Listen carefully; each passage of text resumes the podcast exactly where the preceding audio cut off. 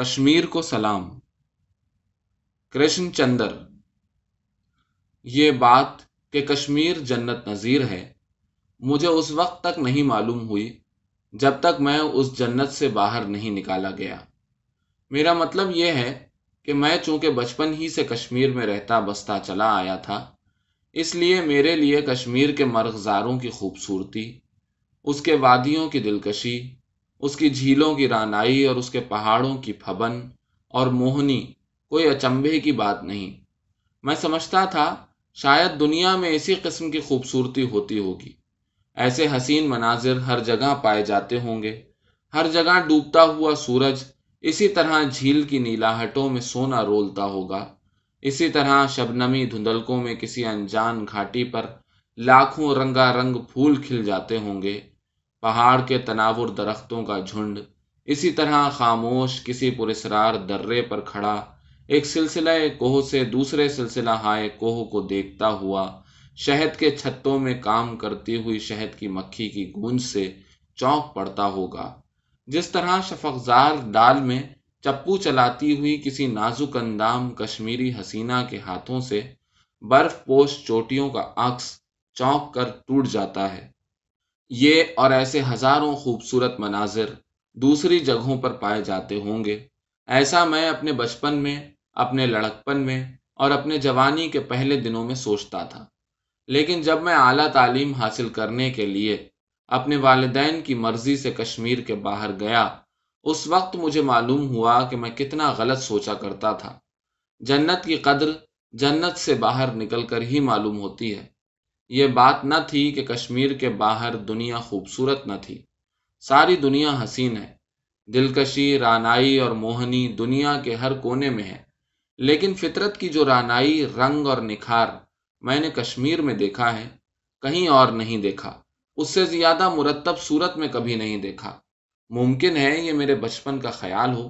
اور آپ جانتے ہیں کہ بچپن کے خیالات کتنے مضبوط ہوتے ہیں۔ وہ کس طرح دل کے رگو ریشے میں اپنی جڑیں پھیلا لیتے ہیں؟ میں نے ایسے دوستوں کو بھی دیکھا ہے جو اپنے گاؤں کے املی کے جھاڑ کا ذکر بھی اسی انداز سے کرتے ہیں، جس انداز سے میں کشمیر کے گلپوش وادیوں کا ذکر کرتا ہوں۔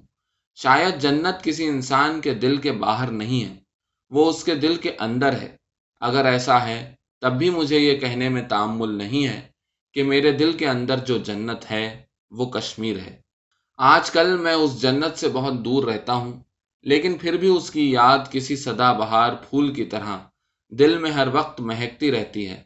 اور جب میں صبح و شام پھولے پھولے سفید باد بانوں والی کشتیوں کے پرے سمندر میں سورج کی کرنوں کو اپنا زرنی جال پھینکتے ہوئے دیکھتا ہوں، تو مجھے وہ صبح یاد آ جاتی ہے۔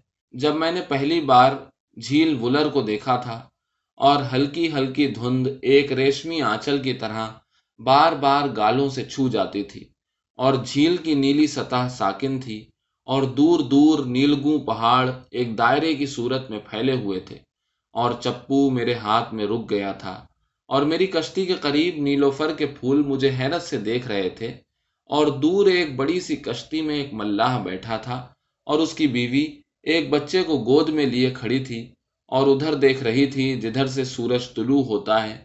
مجھے اس وقت وہ ماں بالکل مجسم دعا معلوم ہوئی، جیسے دھرتی ماں ہو اور آسمان کائنات کا مندر ہو اور بچہ لوبان کی مہک ہو۔ اور پھر نیلگوں چوٹیوں سے سورج ابھر آیا اور یکایک بچہ کھلکھلا کر ہنس پڑا اور ساری دنیا جاگ گئی۔ اور مجھے ایسا معلوم ہوا جیسے ملاح کا چپو اور نیلو فر کے کانپتے ہوئے پھول اور جھیل کی طرح خاموش سطح۔ اور پہاڑوں کی نیلگوں چوٹیاں سانس روکے اس ہنسی کی منتظر تھیں۔ سورج نکلا، بچہ ہنسا اور دنیا جاگ گئی اور رنگوں سے معمور ہو گئی۔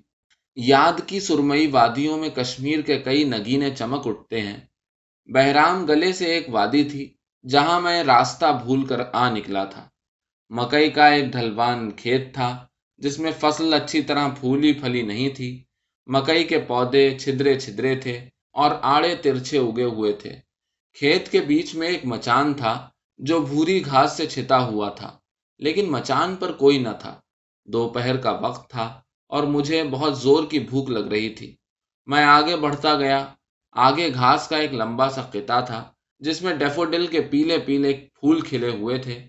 اس سے آگے اونچائی پر آلوچے کا ایک پیڑ تھا جو سفید سفید پھولوں سے بھرا ہوا تھا۔ اس کے قریب ایک چھت تھی جس پر اس کے گھر کے لوگ کھانا کھا رہے تھے۔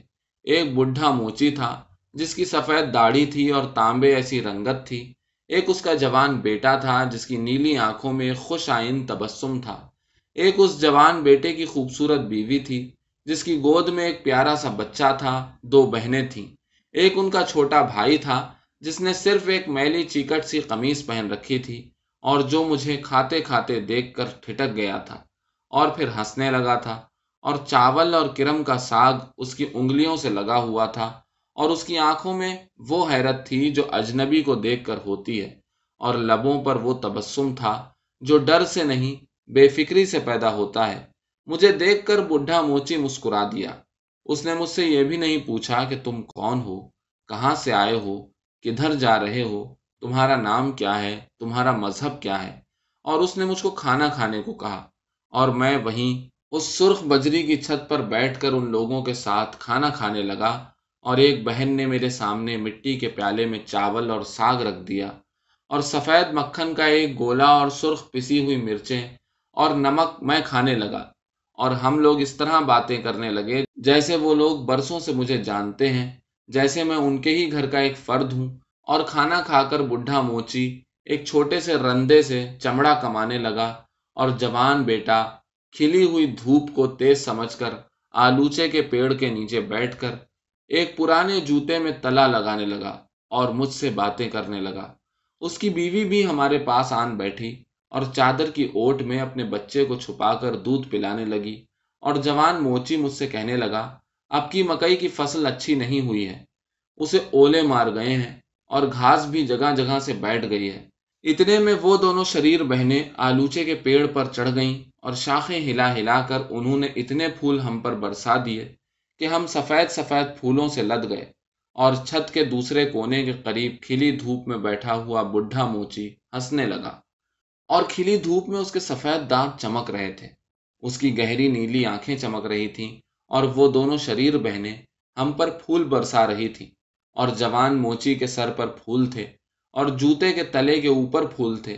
اور پھول میری اینک کی کمانی کے اوپر اٹک گئے تھے اور پھولوں سے گندھے ہوئے معلوم ہوتے تھے اور جب میں سستا چکا تو میں نے اس بڈھے موچی کو اور اس کے بیٹے کو اور اس کی بیوی کو سلام کیا اور پھر وہ دونوں شریر بہنیں اور ان کا چھوٹا بھائی جس نے صرف ایک میلی چیکٹ قمیض پہن رکھی تھی اور جو میری اینک کی طرف دیکھ کر ہنستا تھا، وہ تینوں مجھے ڈھلوان سے آگے راستہ بتانے کے لیے آئے اور جب وہ مجھے راستے پر لگا چکے تو چشمے کے کنارے کھیلنے بیٹھ گئے اور شاید دوسرے لمحے ہی میں مجھے بھول گئے، لیکن میں انہیں نہیں بھولا ہوں۔ وہ بے لوس ہنسی، وہ پاک محبت، مہر و وفا کی وہ بے لوس نشانی جو اس زندگی کے سفر میں ایک انسان دوسرے انسان کو دیتا ہے، وہ آج بھی میرے سینے میں اسی طرح محفوظ ہے۔ مجھے کشمیر گئے ہوئے مدتیں گزر گئیں، مگر اس عرصے میں کشمیر بہت کچھ بدل چکا ہے، کیونکہ یہ جنت نظیر ملک انسانی جنت ہے اور انسانوں کی جنت ہمیشہ بدلتی رہتی ہے۔ میں نے اس زمانے میں بھی اس جنت کے دوزخ کی طرح دہکتے ہوئے انگارے دیکھے تھے۔ نقبت و یاس کے مرقع، افلاس کے بہیمانہ نقوش، اس نے فردوس کی خرید و فروخت۔ میں جانتا تھا یہ دہکتے ہوئے انگارے ایک روز بھڑک کر آتش فشاں جوالا مکھی بن جائیں گے اور یہ لاوا دور دور تک کشمیر کے مرغزاروں اور وادیوں میں پھیل جائے گا۔ اور وہی ہوا جس کا مجھے اندیشہ تھا۔ اور کشمیر کی حسین و جمیل وادی خاک و خون میں لتھڑ گئی۔ اور آج میں اپنی جنت نظیر سے بہت دور بیٹھا ہوں۔ اور آج میں یہ نہیں کہہ سکتا کہ وہ ماں کہاں ہے جو طلوع آفتاب سے پہلے جھیل ولر کے بیچ میں اپنے نوزائیدہ بچے کو لیے مجسم دعا بن کے کھڑی تھی۔ اس کا وہ خاوند کہاں ہے جو دونوں ہاتھ چپوؤں پر رکھے۔ اس کشتی پر بیٹھا تھا اور اپنی بیوی کو پیار بھری نظروں سے دیکھ رہا تھا۔ آج میں نہیں کہہ سکتا کہ کشمیر کی عجیب کشمکش نے انہیں کہاں پہنچا دیا ہے، لیکن وہ جہاں کہیں ہوں، انہیں میرا سلام پہنچے۔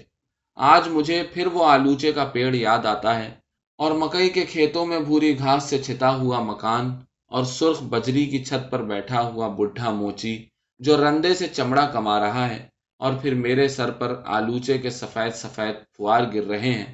اور میرے کانوں میں ان دونوں شریر بہنوں کی ہنسی ہے اور اس لڑکے کا تحیر ذات تبسم ہے جس نے صرف ایک میلی چیکٹ قمیض پہن رکھی ہے اور جس کی انگلیوں میں سفید چاول کے دانے اور کرم کا ساگ لگا ہوا ہے۔ میں نہیں جانتا وہ لوگ آج کہاں ہیں، لیکن وہ جہاں بھی ہوں، انہیں میرا سلام پہنچے۔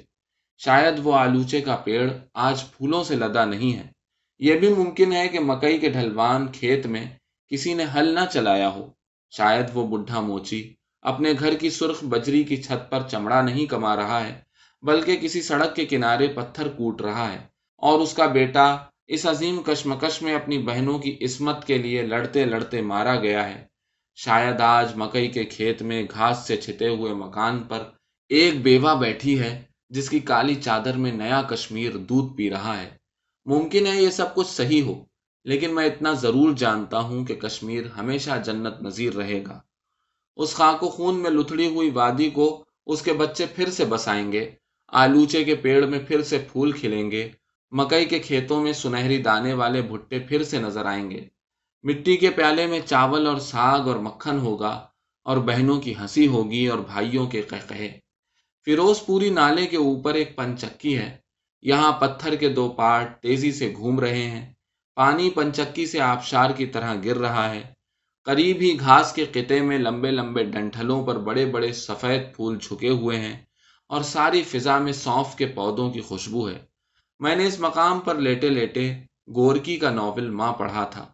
آج میں پھر وہیں جانا چاہتا ہوں اور اسی پنچکی کے قریب بیٹھ کر وہی ناول پڑھنا چاہتا ہوں، کیونکہ میرا یقین ہے کہ کشمیر کی دھرتی گورکی کی ماں ہے۔ وہ دھرتی میری ماں بھی ہے۔ اور لوگ کہتے ہیں کہ ماں کے قدموں تلے جنت ہوتی ہے۔